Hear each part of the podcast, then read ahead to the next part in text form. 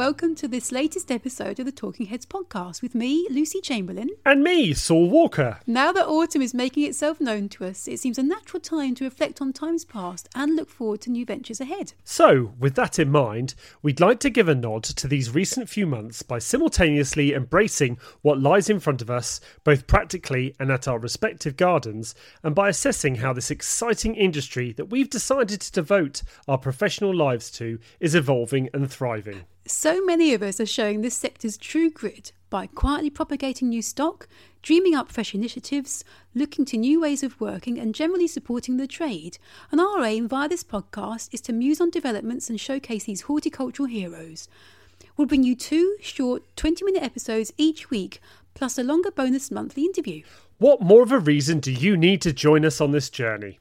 Let's once again step into the busy and exciting world of the modern head gardener.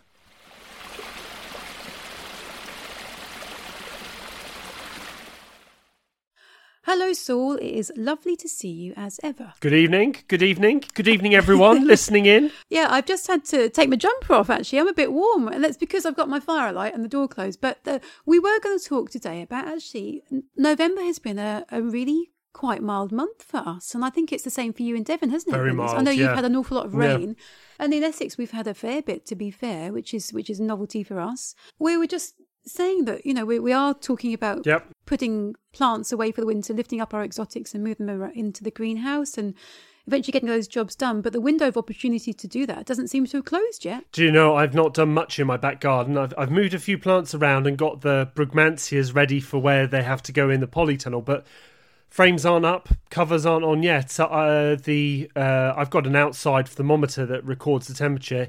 10 degrees it got down to last night, which I would be very happy Wow. with in late Yeah. spring, even early summer at 10 degrees. And the, the problem is is the plants haven't shut down yet and it, it's, it's this hard sort of balance between wanting to get things ready and miss that first frost because the later it gets the more heavier the frost could be and uh, you can lose plants. But also making sure the plants are dormant. You know we've mentioned in podcast past that it's best to get the plants in slumber before you put them away just because then you don't have to do much with them. If you put things away early then you have to still work at them when they're indoors and that can be quite tricky when you've got them all sort of jostling against each other so Yeah. it's yeah. it's it's it's nice because from my point of view as uh, and, yours as well at East Donyland and Stonelands, I must say we've been able to get on with a lot of work before the soil has got cold or the the the ground has got unworkable and we can't drive the big machinery on. You know, we're still able to work on the borders. I've been clearing some borders. Mulch has been going down. Uh, we've been Plants have been yeah, That's been divided and moved. Yeah, so Yeah. The weeds are still growing, so That's the only bad thing. That is that is one of the things, but I'm hoping that we've cleared a load of weed and that's it for the until at least the spring. Fingers crossed. I've told my team that as well. That I've, I've told them that that's fairy tale. Well, yeah, well that's the problem. Bittercress and your ephemerals seem to just Yeah. keep popping up, and even if they don't make big plants, they still make these tiny plants, but they flower and they seed everywhere. So yeah. it's it's it's a bit like a, a, a double edged sword in some ways because it used to be, and you know, I'm not reminiscing, I'm not getting old and saying it was better boy, back in my day. but um, 20 years ago when I started in this profession, there was a definite transition into winter. You know, Hmm. the weather would change and it was winter time. Now, guessing that change, or even if it does happen, especially down here in the milder parts of the UK, You're really feeling it, aren't you? Yes. you, yeah, very you much just, so. You, you just don't know when it's going to happen. And, and trying to plan, actually, trying to plan your year Hmm. like that is quite tricky. Um, you know, th- there is a period of time where you want things to rest. Also, a good hard winter will help you with your pest problems. It'll help Yep. you with uh, trees not growing, so they have a rest, and therefore they're not putting on a lot of um, epicormic growth, etc. So I'm just yeah, I'm a bit worried about because every year it seems to be getting more and more changeable. So, yeah. Yes. I remember, again, and I'm talking about the, the time when I was still going to school, so a, a few years ago, I used to get my snowsuit on, run down the road. My dad would get the tractor out because there'd always be loads of snow every year. and he'd have to clear the, the roads with his with his plough. Uh, I'd be ice skating on our pond. The, the, ice would be a good three four inches thick, and this was every year. Yeah. And I know we do still have you know spells where we have do have very very cold weather in the UK, but it's it's much more intermittent. You know, uh, it's it is much more of a, a guessing game now for a gardener in the autumn to work out the timings of doing certain tasks, and you know you can you can wing it with certain things. But now a lot of people do overwinter dahlias in the soil rather than Mm. lifting them as they which was the, the classic thing to do. And we're you know we're growing more exotic veg. That's one- something i'm i'm interested in. And and as you say it's it's interesting because it allows you to expand your growing horizons in some senses but then in other ways when you're trying to as you say you know find that window of opportunity to jump in and do some renovations or whatever you- that window is actually getting smaller.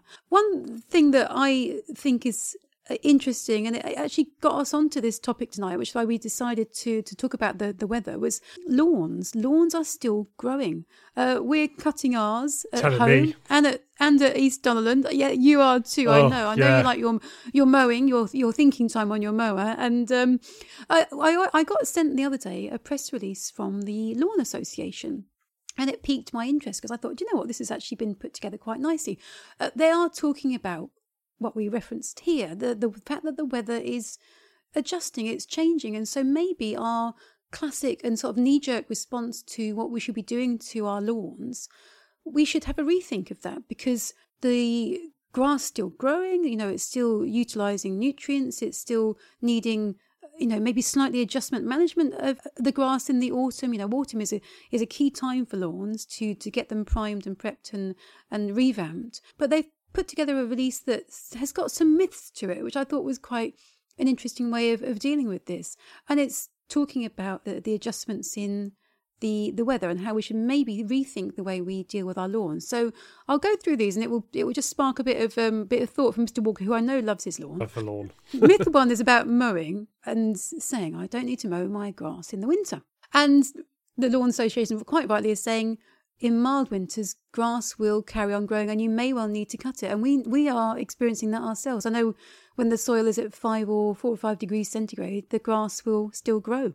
And you just need to not put that mower away just yet. Yeah, I think this again. This goes back to 20, 30 years ago. Is the classic sound? The classic sound of an English summer was a, a lawnmowers going on up and down, up and down the row of houses, and Every weekend. Yeah. Exactly. Uh, you go out now and you won't hear them. But if you're at Stonelands or if you're at East Donylands, you will hear our mowers going. I, I was mowing on Thursday, full um, regime. So um, uh, Stonelands, we have two acres of lawn. We've got three machines: a ride-on mower, uh, a rough mower, and a formal uh, mower. We had them all out and we were mowing. And I got to say, we were taking off as much grass as I would do in uh, in a spring uh, summertime. So yeah. the lawns and the grass is still growing. And the classic line that I give uh, both Nigel, my colleague, and my and my apprentice Claire is, hopefully this will be the last time we'll get the machines out. And I've said that three times in a row now, and I really am hoping this week would be the last. But I don't think it will because, li- like I was saying last night, uh, we didn't get down below ten degrees centigrade. It's it, it's classic uh, grass growing weather. So I have a feeling we'll be mowing it again next week. Um, Yeah. And if the grass is growing, the key is to mow it. That is your new mantra, Saul. If it doesn't stop growing, then don't stop mowing. There you go. I'll give you There that one from the. Lawn Association. That's the new one. Nigel, you'll be hearing that uh, next week. but it, it's absolutely right because the problem is, is if you let your grass grow too long, it does start getting. It, it doesn't go woody, but the grass stem starts lignifying, and therefore, when you cut it again, you actually cause damage rather than just cutting the leaf blade, which actually stimulates more leaf growth and therefore keeping your lawn greener. If you cut it when it's more lignified, then you you that's when you get that classic look of a lawn that's both green and yellow with sort of yellow flecks through it. Yeah. Um, so if you want to keep your lawns green and healthy, you need to keep mowing uh, as it's growing. That's a good one. And and also, you know, maybe raise the mower height. I think that's something to do. You don't Yeah. want to be scalping your, your grass in the winter because if you do then get a really harsh frost, you're you're you're not going to do it much good. Moving on to myth two, which is about aeration. So it's saying um people need to aerate and then apply sand. So we're not talking about sand, we're talking about, say, sharp sand to open up the aeration holes. Do you hollow tine aerate at Stonelands or We do, not? we do hollow tine aer- aerate. Um, I haven't done it for a year and a half now. bec- Mostly because of the pandemic, and I'm on my own. Trying to hold a scarifier in one hand and an aerator in the other is not a pretty sight. But um, yes, we do hollow tine aerate. I find it really adds to the health of the lawn, but especially when you've got big machinery on your lawn all year. So if you've got a larger lawn at home and you have something like a ride-on mower, uh, whether it's a big one like ours or a small one, you can get the smaller ones. You'll find that you are compacting the grass the more and more you drive over it. Um, uh, if you've got little ones at home and they use the lawn as a football pitch, it gets incredibly compacted, especially around those goal mouths the goals. Yeah. a classic uh, bare soil around the goal mouths. Um, and it's worth getting in uh, a hollow. There are two types of aerators. You can get a hollow tine and a solid tine. The solid tine is a bit like if you were just to take a fork, like a, a, Yeah, a large a garden garden, fork. fork. to the to the soil and just um, sort of place it in and, and sort of wiggle it about. It tends to do a good job of getting air into the depth of soil, but it does compact the soil some more around the tines. The hollow uh, tine excavators take out plugs of soil, so you're literally adding holes into the ground the soil can get into.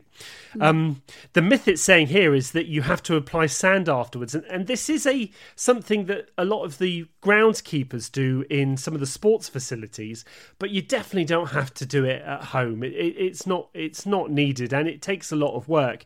Just having the holes in your lawn for the airs to get down to the roots will stimulate your lawn uh, all the way as good as having sand.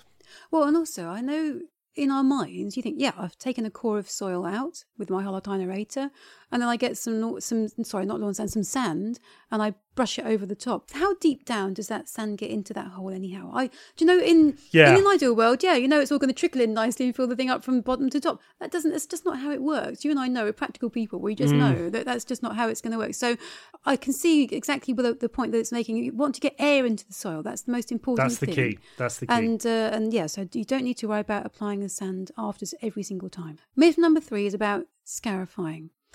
I love a good scarify. Oh, yes. so um, the Lawn Association are saying people are assuming that scarifying is all about moss control. Yeah, they're referencing that that scarifying does, as an aside, control an amount of moss, but it's actually the thatch, the dead and accumulated layers of grass that scarifying is trying to remove to encourage a healthy sward. That builds up over time, doesn't it? You get this very congested layer. I know the front lawn at uh, East Donyland Hall, we actually took a core out of that to see how deep the thatch was.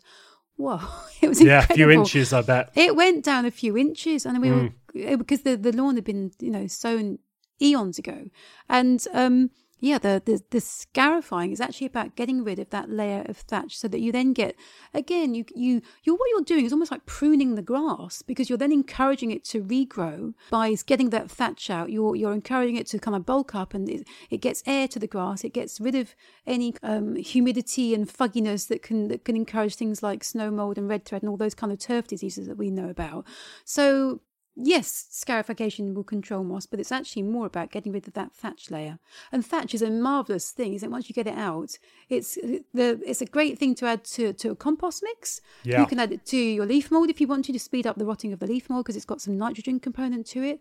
Birds love it for making nests, so it's it's it's actually a very useful material. Well, I use it for cuttings uh, for my brugmansia sometimes because it holds onto the moisture quite nicely around around my cutting. So it is worth it. And the classic thatchy lo- thatch uh, ridden lawn is the one where you walk over it and you look back and you can see your footsteps. You know, it's a bit like walking in on the beach. You can see your footsteps in the lawn. So if you've got something like that, it is really worth getting the scarifier out and do it over the whole lawn, even if the grass doesn't look like it's thatchy, uh, and you just think you're trying to remove where it's more mossy. No, scarify the whole lawn. And I tend to scarify twice at two different angles that are perpendicular to each other because I find that that gets rid of more thatch that you thought you got rid of in your first pass. It's one of those jobs that you can just keep doing, can't you? Yeah. Um, you, you think I've got it all out, and then you go, oh, I'll have another little go, and you can still get more out.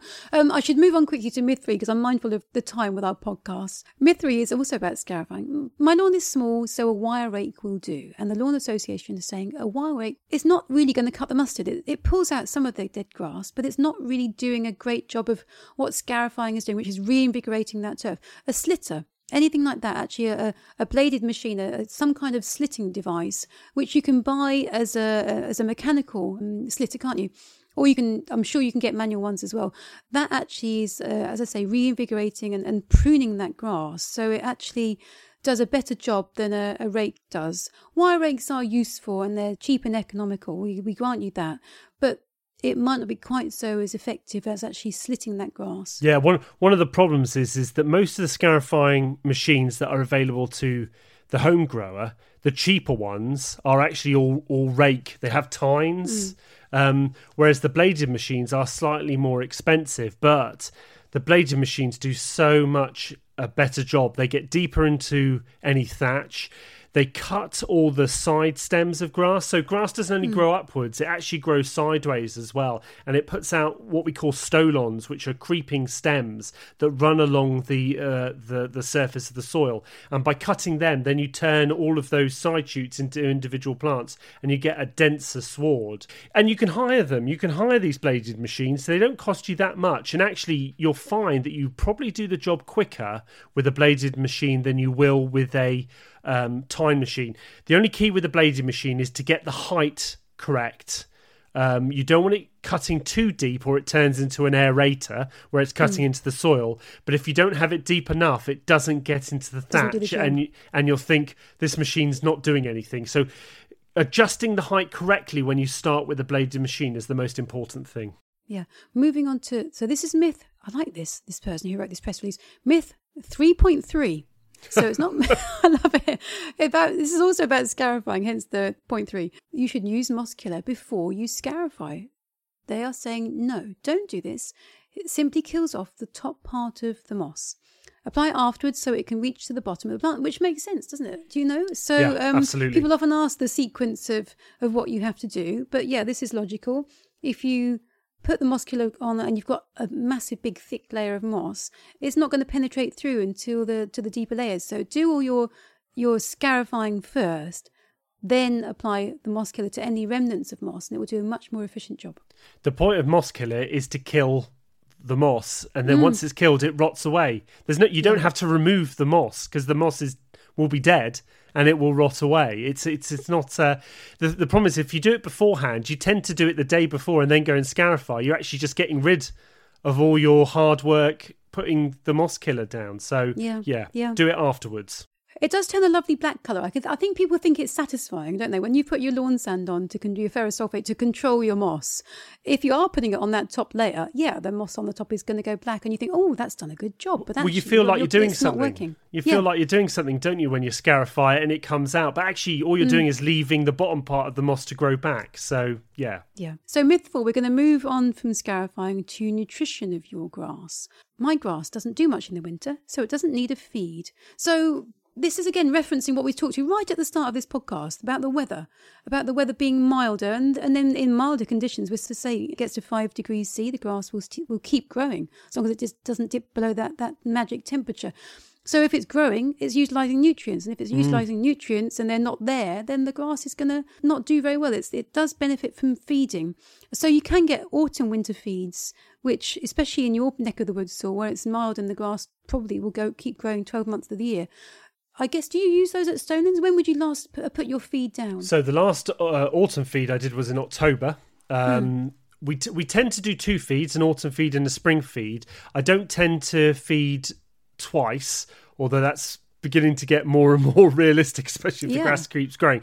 But exactly. the key, the key with an autumn feed is it's low nitrogen to to hopefully not encourage too much top growth, but it's high um, phosphate and uh, potassium. Um, they're high phosphate and potassium because what you want to do is you want to encourage what's going under the under the ground more. You want to improve the root uh, growth so that you get a, uh, a healthy and again it's going back to being a dense sward the best Hmm. lawns have more uh, roots and blades per square inch so if if you're te- if you're technological like me and you've got a printer it's all about how many dots per inch you have to make the photos look good it's the same in the lawn it's how many blades per inch you have in your lawn that will make that dense and lovely green lawn that you're looking for.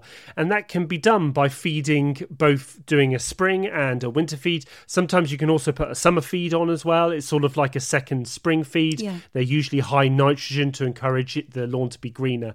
But it is really worth at this time of year. And if you haven't done it and the lawn is still growing, like they're saying, uh, the Lawn Associates is saying, there's still plenty of time to put a feed down because the roots are taking up nutrition at the moment. Yeah, I say if your grass is growing, it's needing nutrition. So, so that's a good sign that it might well need a feed. And and just to say, you know, a, a healthy lawn, all this efforts, the scarifying, the feeding, the all, all that is actually it will really help you in the long run. It won't just be looking nice and green and lush and verdant. It will keep down weeds because it will be able to outcompete weeds. I mean, we, the classic quoted is clover. If you've got clover on your lawn, it's because often the lawn hasn't been fed properly, and, and clover can actually generate its own nitrogen essentially from the soil. It, it fixes nitrogen, so it can, in a poor soil, it, it can outcompete any grass. So if you're in the summer wanting to put your high nitrogen feed down, that will actually help you to allow the grass to outcompete the clover. And that's true for for your lawn. You you do want it to be healthy and vigorous, not just to look nice, but also to save you some work in the long run. We we um got snow mold at East Donyland a few years ago now, and that is a, a very kind of classic winter disease. It comes when you get this very dank weather. I, I imagine actually in the West Country, it might be something that you get quite a lot, and it literally Yeah. does look because of the name. It is literally like a white fuzzy growth on the grass, and it can be quite destructive. It's again if you're not scarifying the grass, if you're not getting that thatch out, that layer of, of, of dead grass stems there, then problems like that will keep coming back. So all this work on the lawn it's actually quite useful in the in the winter and the autumn months when you're actually feeling quite chilly and you need one of those jobs to keep you warmed up. You know, you want to be doing some scarifying or I find leaf raking in the autumn is quite useful. Our nuttery has just deposited I don't know how many thousands of leaves on all the grass at East Donyland Hall. And we need to get those up because that again, if you get a compacted layer of leaves over your lawn, they do definitely need to be raked up. We've reached the end of today's episode, and we sincerely hope that you found it informative and entertaining. If you'd like to leave us a review via your podcast provider, we'd be delighted to know your thoughts. While many aspects of the gardening year are behind us, there are still plenty of horticultural milestones to mark, so Saul and myself are eager to bring you yet more valuable episodes of the Talking Heads podcast. We're also keen to visit those iconic gardens, large and small, of our peers and friends. With this in mind, you can look forward to an autumn packed full of interviews, road trips, practical advice, and of course, mine and Lucy's opinions on all manner of wide ranging horticultural topics. We want to ensure that our listeners are kept up to date with what any self respecting head gardener needs to know. So, until the next episode of Talking Heads, Goodbye! bye!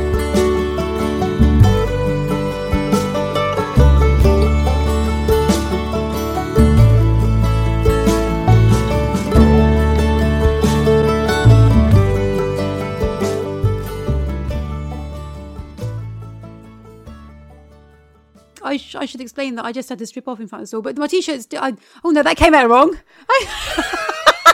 that came out completely wrong. Hang on, let me start that again. Oh no. da, da, da, da, da, da, da. Ah, right.